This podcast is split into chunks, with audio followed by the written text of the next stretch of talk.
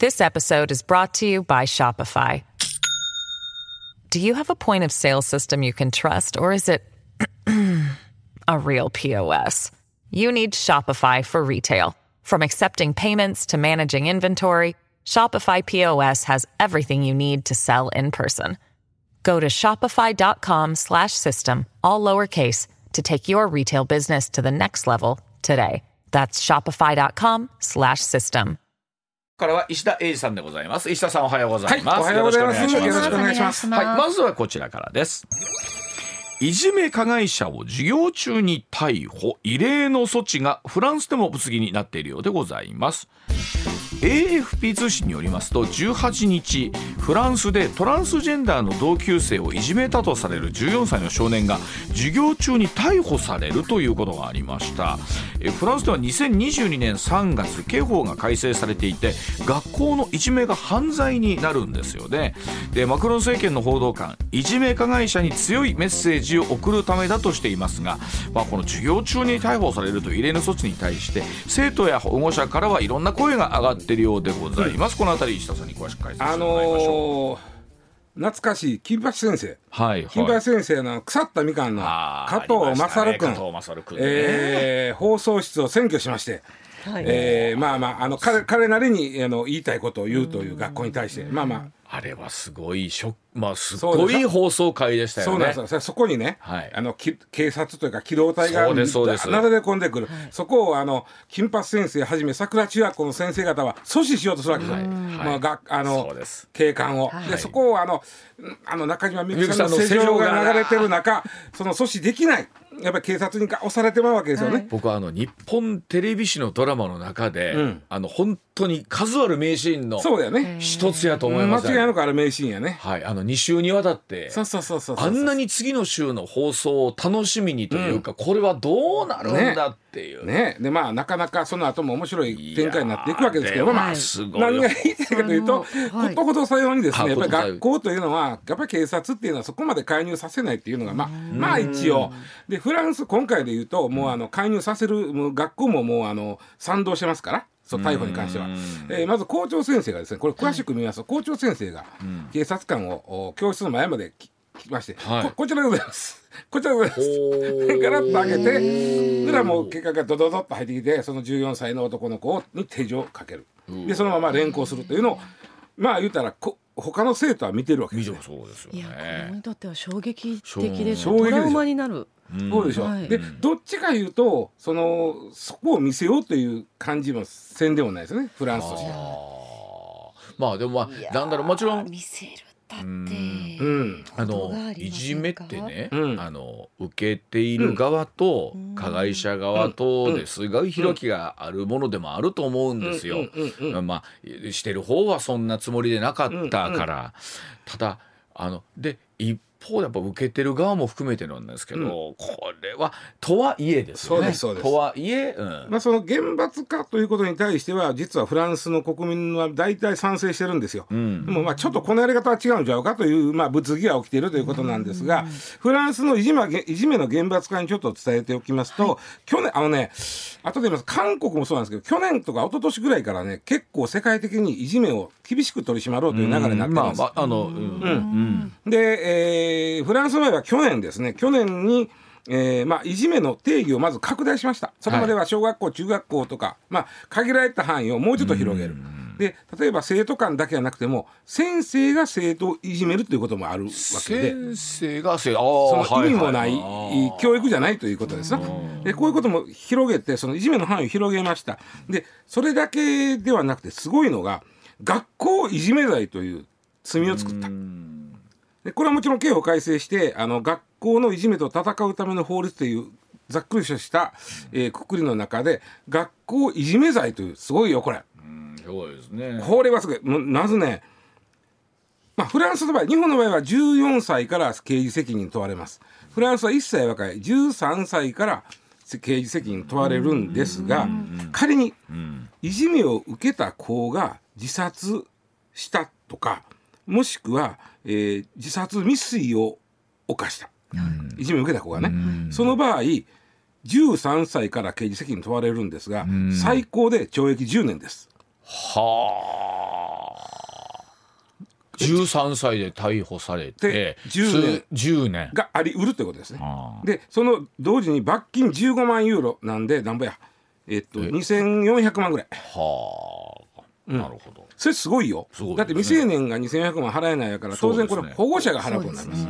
でこれがまああ学校いじめ罪の最も重い刑が禁錮10年、えー15万ユーロの罰金ということなんですけども、例えばもうちょっとまあなんていうかな被害者の被害の程度がもう少しマシな例えば8日間以下学校行かれへん状態になったその子がいじめられて8日間以下だけども学校例えば1週間学校行かれへんなった。3日間学校行かれへんなった、っていう場合でもその被加害生徒は3年以下の懲役です、厳しいです。厳しいでしょ。しかも4万5千ユーロなんでなんぼや。700万ぐらいの罰金です、ええこれまああの本当に思うんですけど、確かに、えー、とそれだけを見るとすごいなと思うんですけど、やっぱりいじめというものそうって世界的に今、ねいそのね、あるということはこれもう人類としてじゃないですけど、人間が集団で暮らしていく中でかなまあ残念だけどね、まああるんだあの起こってくるんだろうけれども、まああの一方で被害者の側の立場からすると、うんよくやってくれたなんですか？そうそう。これはって当然ということなんでしょうかね。うんこれは割とフランス世論はそうです。そうですよで、ね。これが今言った学校いじめ罪っていうのができたのが去年で、うん。今年の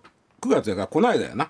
9月こんからはその校長先生に強制転校権っていうのを持たせたんです、それもう言うことけへんいじめのする加害者は、ん。強制的に転校させられるっていう、はいはいなるほど。これがまあ、そうやってどんどんどんどんまあ、厳罰化していってるんです、うん。ちょっとだけ今ちょっと日本と比較しておきはいますと、そうですね。うん。日本の場合はいじめ防止対策推進法というのがあるんですけども、うん。まあ、もちろんこれはあの理念法ですんで刑罰はございません。はい。うん。でちょっとねいじめの定義がねえーさすがにフランスはそうやって刑罰が重いんで、いじめの定義がちょっとあの縛りがかかってまして、はい。反復継続的な身体的暴力もしくは言葉の暴力、うんうんえー反復継続的なここが結構ポイントで。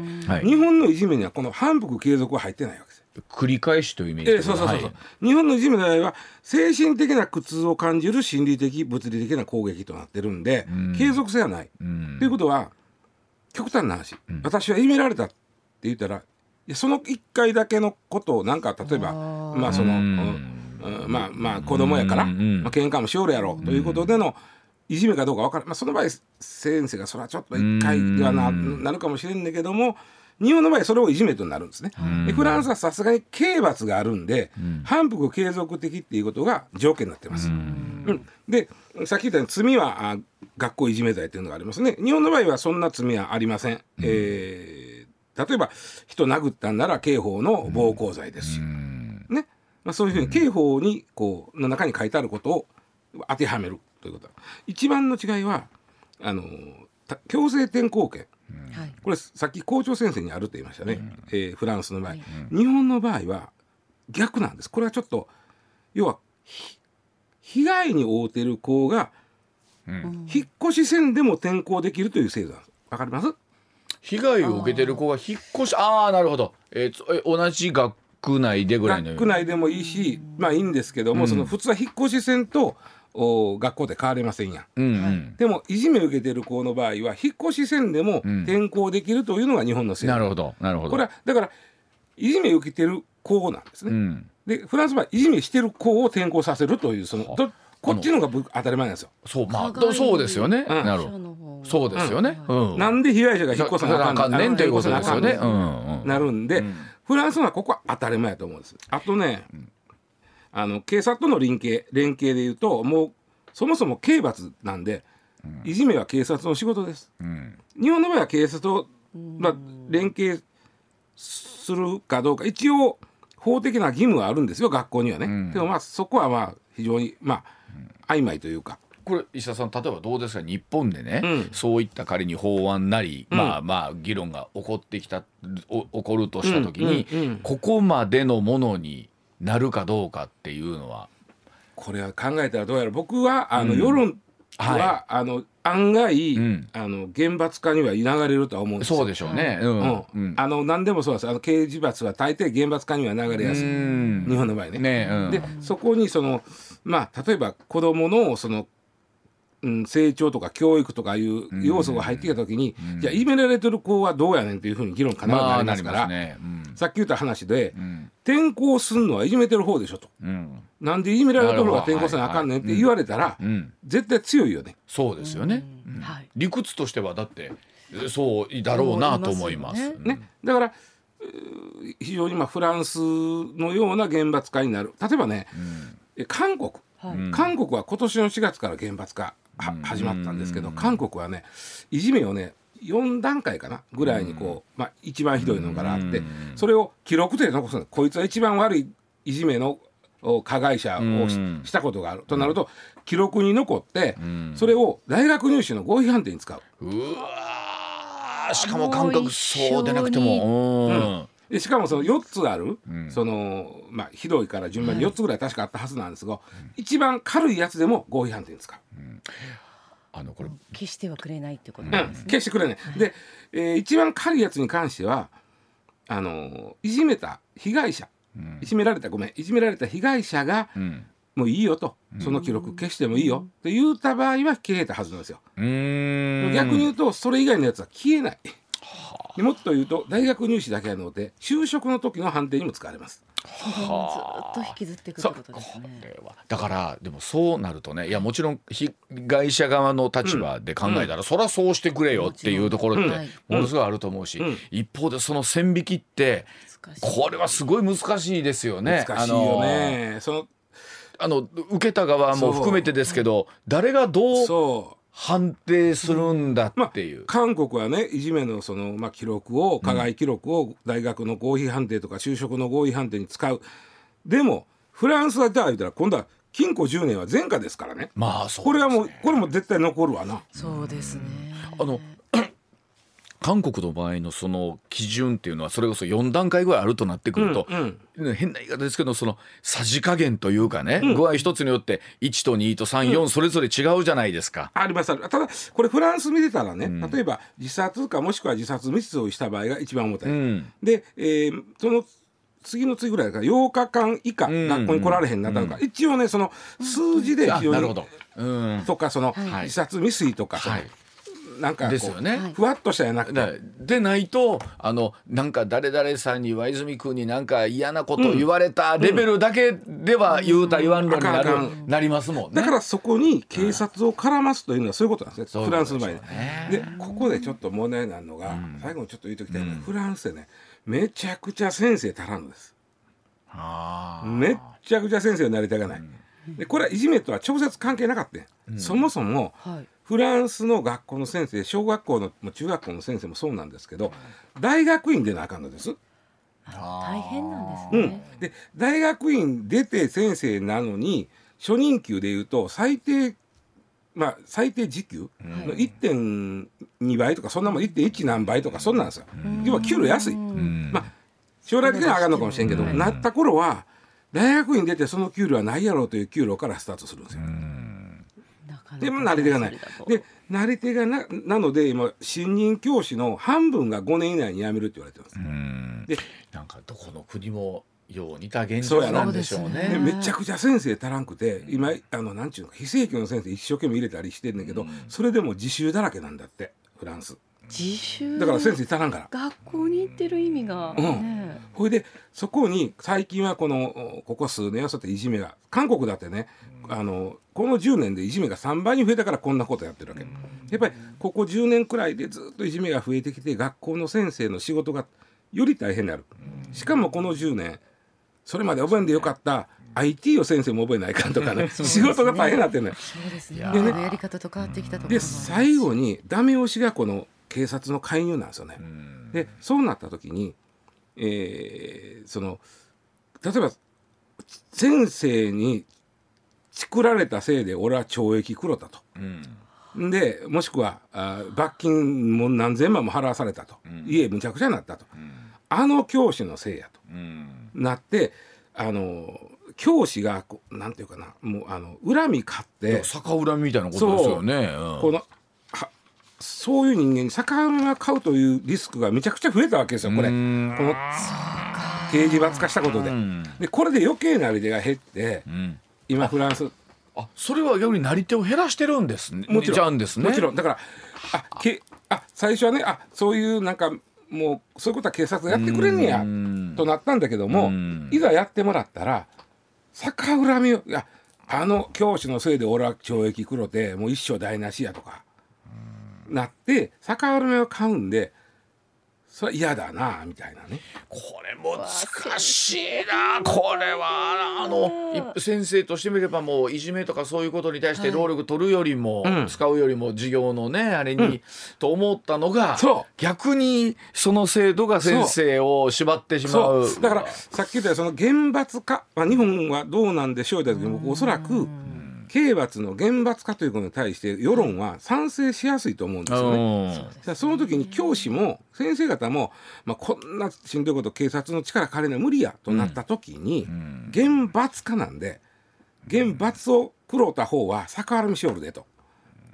まあこれ難しいなとはいえね、とはいえなんだろうな。全員が全員逆恨みするわけでももしかしたらないかもしれないし。いやしかもねさっきの韓国もそうなんですよ。それで大学入試があかんくなる就職もできへんなった時のやっぱしねこれまだ言うても今年の話です。両方ともフランスも韓国も。今年去年の話なんでここからどんな影響出るかっていうのは想像でしかない。あのなんかなんていうの？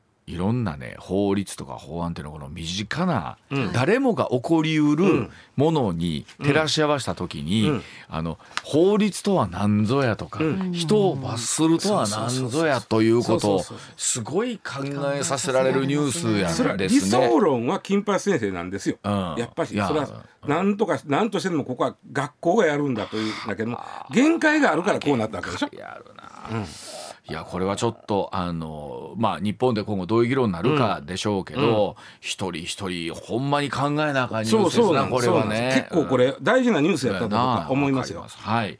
ではあ続いていきましょう。こちらです。え負のイメージ払拭へ糖尿病はダイヤベティスだそうでございます。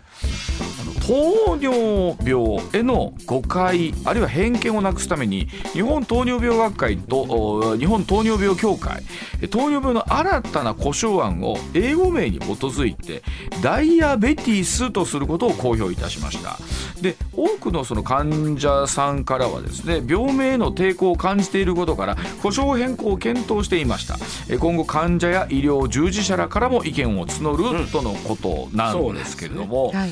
まああのまあ本当おそらく患ってらっしゃる方もまだピンと来ないのかなあのこのニュースは日本にお住まいの1000万人の方に、えー全くそのまま関係のあるニュースで実は僕も血糖コントロールすら飲んでます、はいえー、1000万人ですからねなんせ。だからもう10人に1人、一人。まあ正確に言うと1100万人なんですよ。おほんまに10人にそうそうそう。1まあ生まれたあの生まれて月のその一類 一型っていうの言ってはりますけど、あの阪神のねうん。一型。伊田さんとかそうでしたよね、でも、はい。えーその成人病というか生活習慣病になっての方でいうと1100万人ぐらい。でやっぱり10人に1人本当に10人に1人ですね。ね。だからきっと今ラジオ機の皆さんも。あ私こう私よどうぞダイヤベティスって。なん。や反応できませんピンときこれ英語英語で糖尿病のことをダイアベティスって言うんで、そのまんまです。特にその、ダイアベティスってどういう意味っていうのはこれは糖尿だからという意味です。まあまあはい。はい英語にした英語でした。でうーんとその糖尿病っていうのはなんでまあ名前変えようかっていう話が出てきてたらまずそのえー負のイメージは一応あるんですけどもその前に正確に病気を表してへんという糖尿という字。がああなるほど。ああはいはい、うん、あのというのはこれ1907年に、えー日本の場合糖尿病というふうにつけてるんです。はあもう100年や。100年以上になるんですよ。日本内科学会というのは定めたんですけど、当時はおしっこにうん。糖が出る病気やと思われてた、はい。はいだから今でもね、ん。あのーなんかほら、えー尿検査でこのなんかリトマス試験紙でねあーやって色を見て、はい。はい。ああ糖降りてまんなタンパク降りてまんな。はい。でこれは間違いではない。は全然間違いやねあはい。で問題は糖尿病なのにおしっこに糖が降りない人がいる。うん。あああのよう言うたじゃないですか。あのおしっこをしたらそこにアリが寄ってくるとかってうん。いうレールもあるのそれはああの相当にあの糖が降りてた場合はそうでしょうね。乾い乾いたら、そもそもあのただそ必ずしも糖に、あごめんなさい尿に糖が降りるとは。け。This episode is brought to you by Shopify. Do you have a point of sale system you can trust, or is it a real POS? You need Shopify for retail. From accepting payments to managing inventory, Shopify POS has everything you need to sell in person. Go to shopify.com slash system, all lowercase, to take your retail business to the next level today. That's shopify.com slash system. 限らない、で要は、えー糖尿病というのは血糖値が高くなる病気です、うんうんあのー血液の中のに糖質 糖分というか糖質が、えー要は体に吸収されずに、うん。えー血液の中に残ってしまう、はいはい。残ってしまうことで例えば腎臓が輪になったりとかさ、うんうんうん。まあえーまあ場合によっては心、まあ、失明したり神経障害で、うん場合によってはあの足を落とさなあかんとかそういうことも。言うたりしますよね。そういう怖い怖い病気なんですよ。んでもまあ1100万人患者さんいてるんでそのまあいろんな薬もあるんですけども、あちなみにあの僕の友達であの豊彦っていうのがあるんですよ。豊彦君、うんえー、豊かに彦。はい、はい。でこいつがとあの同級生で糖尿なんですよ。うん。で俺の名前はトニョヒコやいやおかしいでしょ。でであのこの渾身のギャグは使えなくなるって言ってましたけどねこの病名変わったらあと石田さんそんなお気軽な話題じゃないような気がするんですいやいやでも1100万いやうまいこと言うのは違うんですよ別いっにぺん言ってんねん。で、ただこの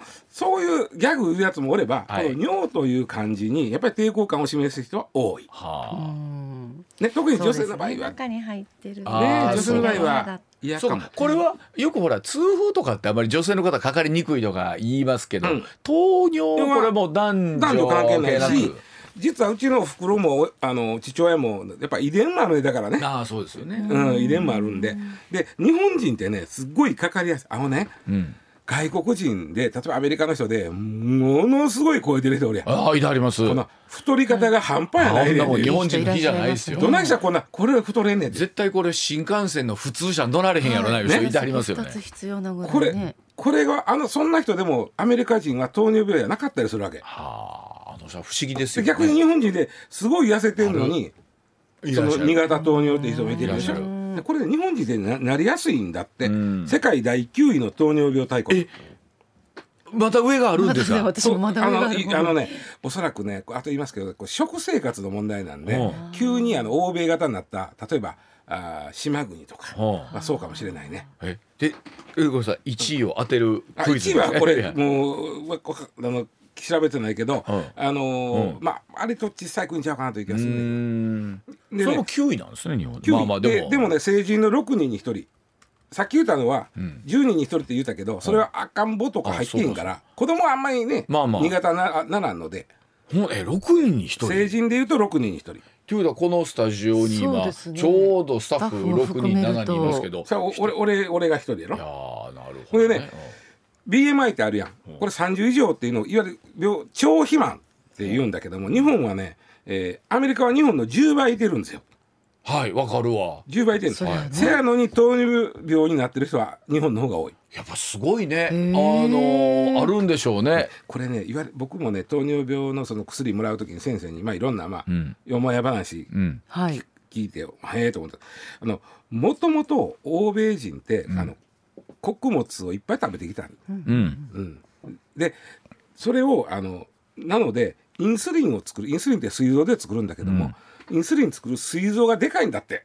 昔。もう要は遺伝的に、えー、あそう、うん、いっぱい作るよねってインスリン。をあとね僕先生から聞いたのはあのーお例えば米も食うけど、欧米あの昔原始人まあ原始原始人原始人じゃないな。原 まあまあある程度う昔の人は、はい。欧米の人やっぱり肉食べてるんですよね。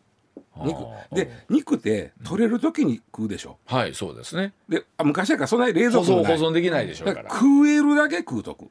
あ取ったらはい食べだめしてる。はい。食えるだけ食うとく、ん。でも日本人は、まあ、こ米とか麦が多いはい。となった時に、取ったら1年間置いとける、うんうんうん。となると、ね。あんまり取られへん。しかも雨取れへんからちょっとずつ食べてた、うん。この違いは大きいと思うんです だからその体勢があると。そのガーンと食べて太っても、まあそれでいちいち糖尿病にはならんよう体になっとんちゃうかあということだね。はあ最後にちょっと言いたいのはあ何の病名が変わっああたそう。いっぱいあるよ。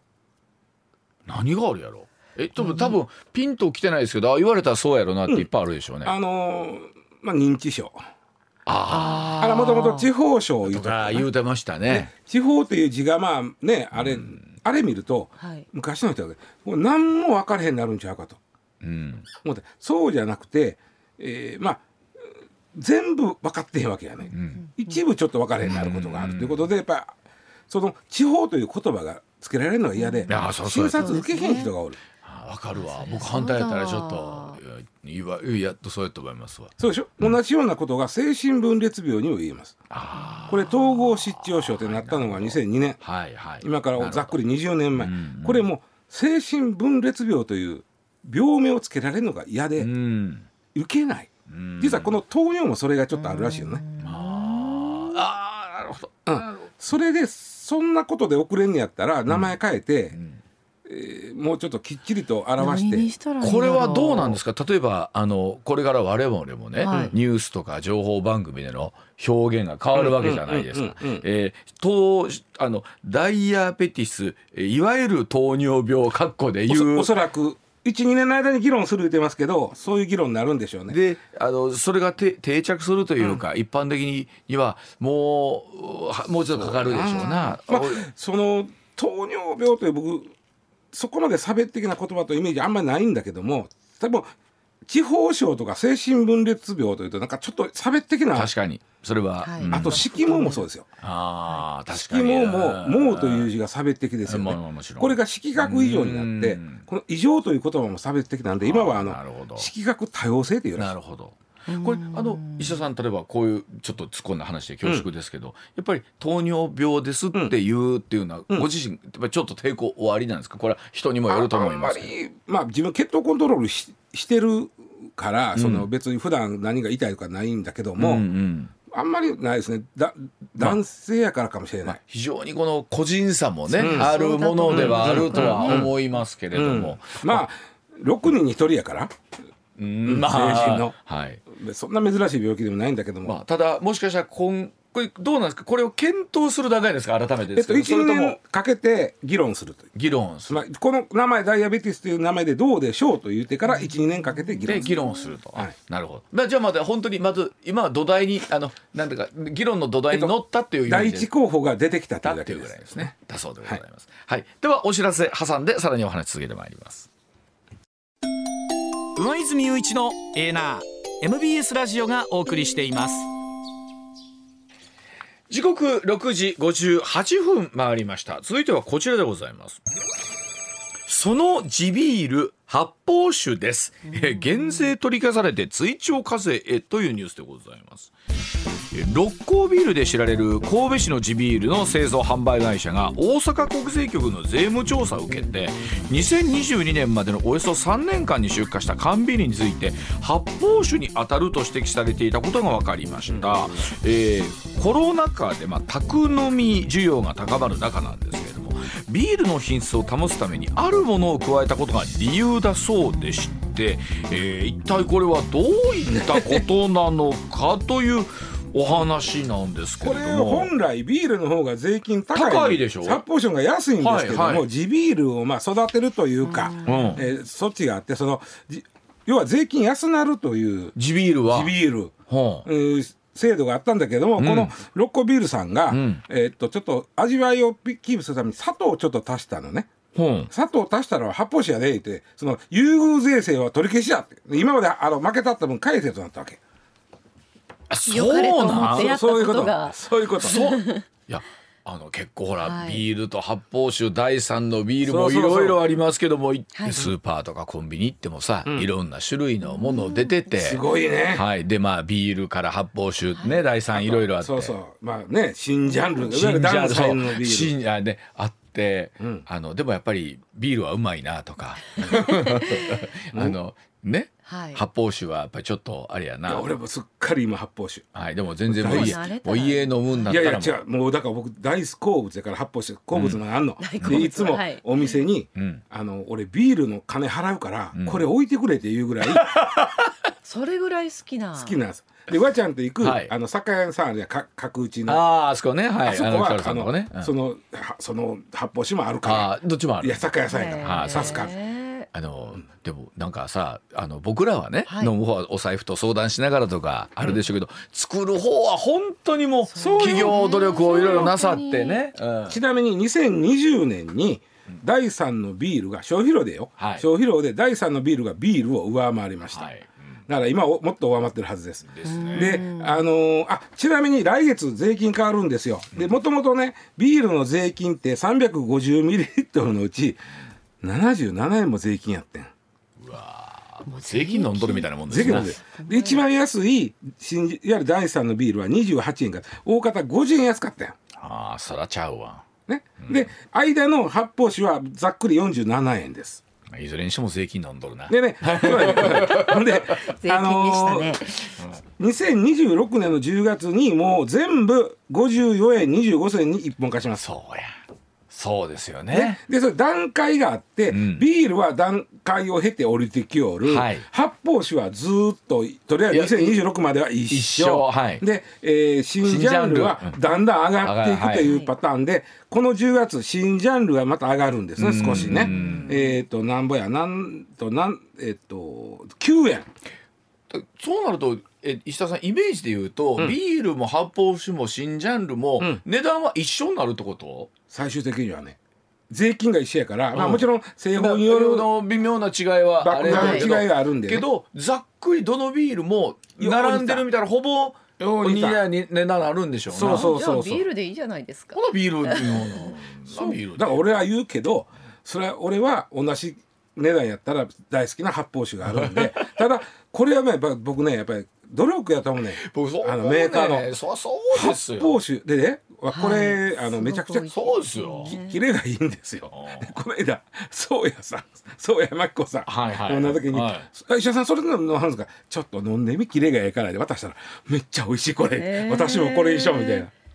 でしょ？みたいな。あの本当にね日本のこの酒酒造メーカーの人の努力をねそう。もうなんだと思っとるそうそうそうそうなんだと思っとるいやだからほんまにうん税金一緒になってもまあしゃあないと思わすぐらいねメーカーの努力はすごいぞ。えで今回その六甲ビールさんは何があったんですか、六甲ビールさんはだからもともとビールやから発泡酒より高いのに税金がね、高いのに、まあ、地ビール小規、まあ、地ビールというか小規模な事業者を、まあ、育てるという意味で、えー酒税を15%負けてもらってるわけ、はい小規模事業者は、はい。それによって発泡酒より税金が安くなってた。ところがちょっとねあの味わいをこうキープするために、ちょっと砂糖を足した。うん。ね、さ甘くなったわけじゃおそらく香り付けっぽい、まあまあなるほど。でそうすると砂糖は使ったら発泡酒になるよと。うん。で他のタバあの香り付けのもんはビールに認められてる香り付けのもんはいっぱいあるのよ、うん。あるんだけど砂糖は認めてないんでそれ足すと発泡酒よ、普通はおちょっと税金安くなりますよ、はいはいはい。なんだけどさっき言ったようにこの優遇措置を受けてたんで小規模事業者のビールさんは、はいはい。な取り消しや言うて。これあの事業者の方は、そこはどどうだったんですか？うっかりなんですか？僕わかんないんですけど。仮なんちゃいますか、どそうこの細かいとこは。でもちろんね麦芽の量とかはちゃんと分かってはるとう思うんですよ。ん。砂糖ちょっと足すだけで飽きまへんかみたいな、でしかもそうですね、まあそうか。でもちゃんと成分は届け出てこれが入ってますよね、それは当然言いますからね、うん。まああのーまあ税の話なんで、ん。この分野は実はこれ税理士さんのああそうか。で、うん。あの六甲ビールさんはちょっとその辺にものすごい詳しい税理士さんに今度ちょっとついてもらいますみたいいやー。言うてはったから。そうやわな、でもまあえ結局何ですか？えっとユーザーの方、えー買う方は大きく変わらないけど、全く変わらない。けどその納める税が追徴されてしもうたそうそうそう。まあまあ言うてもまあ400万ぐらいなんですけどね、まあ。まあ、まあ規模がそんな大きない。大き大きない、そうか。でもそうですね。もう言うてる間にでもビールの、はい。とかその値段も変わってくるんですけども、ややこしいという意味ではややこしいあの本当につくづく思いますね、企業努力を何だと思ってるんだというそうそうそう。そうな努力をなんでもして。なんでも税にするのか。と、まあ、ただビールは安くなり、えー発泡酒はは変変わらずいわゆる新ジャンルがちょっと上がる。高なるという。だそうで。9円高なるんですよ、はい。来月から、はい。新ジャンルは。ね、はい、それと思うと予算税金納めてんな僕らね。納めてるわ。高額納税者やですよもう。毎日払いで払うとるからねはい、えー、ではまた石田さん後半戦でもお願いします。では時刻7時まもなく6分になります。この時間のニュースまとめてお伝えいたしましょう。MBS ニュースです。メガネの愛玩今津ステーション歯科クリニックがお送りします。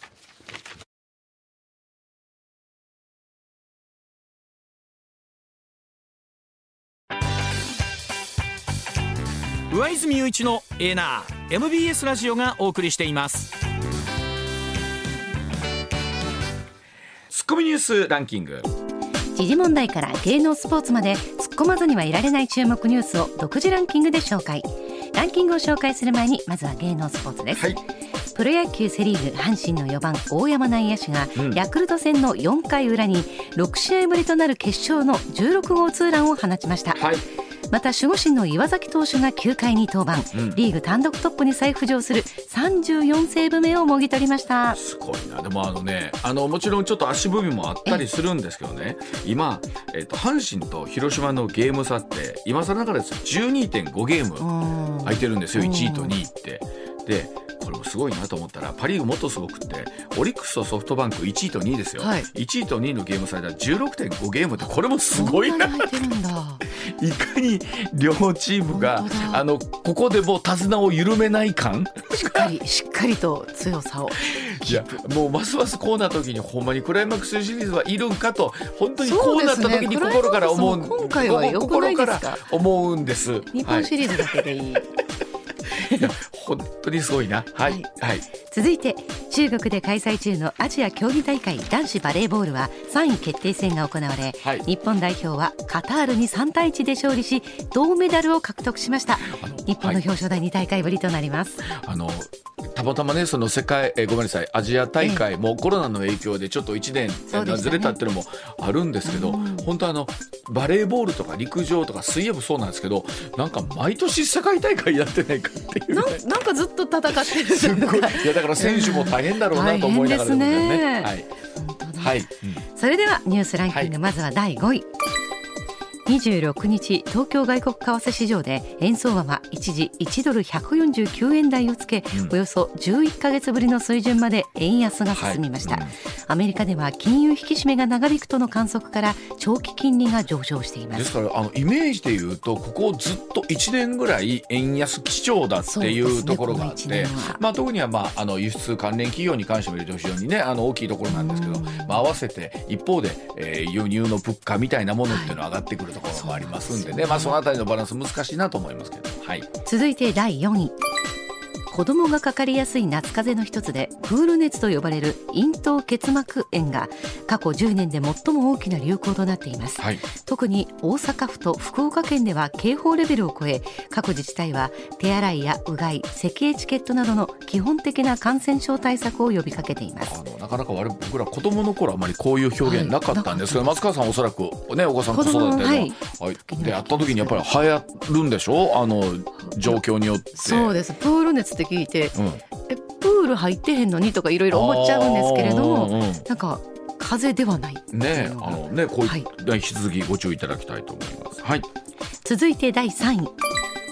自民党の麻生太郎副総裁は26日安全保障関連3文書への対応をめぐり公明党の山口代表ら幹部をがんだったと批判した自身の発言について山口氏らが問題だったという意図だと説明しましたそれに対し山口代表は会見で評価は控えると話しました。まああの自民党と公明党の関係をまあ今後どうやって続けていくのかはい。という中で、まあ一方で麻生さんまあおそらくそのねあの支持者を皆さん前にしたこうちょっとした、ええ。うなんだろうな一つのこうねちょっと笑いの一つでもぐらいのイメージだったんでしょうけどもね、はい。うんまあこのあたりとも取り上げられになりますよね。はい。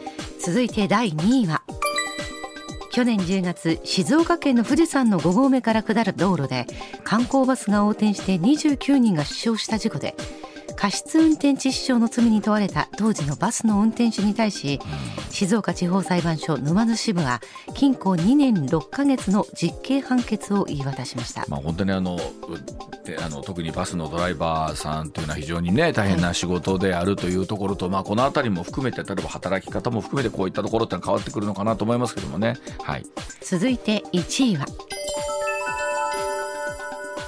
2019年以来行われていない日中韓サミットについて韓国政府の関係者は議長国を務める韓国が今年の12月中のサミット開催を日本と中国政府に対し打診していたことを明らかにしました。今のところ日本中国からの反対意見はないということです。具体的には12月18日以降のソウルでの開催が有力視されているということです、まあ、特にこういった国際会議になかなか中国が、ね、出てくるという機会が少なくなっている中でなんですけど、まあ、言ってもやっぱり日本と中国と韓国で非常に近い国でありますから、まあ、どんな形でこう進んでいけけるかっていうのはこれ注目ですよね。はい、えー、ではお白沢さんで石谷さんの登場です。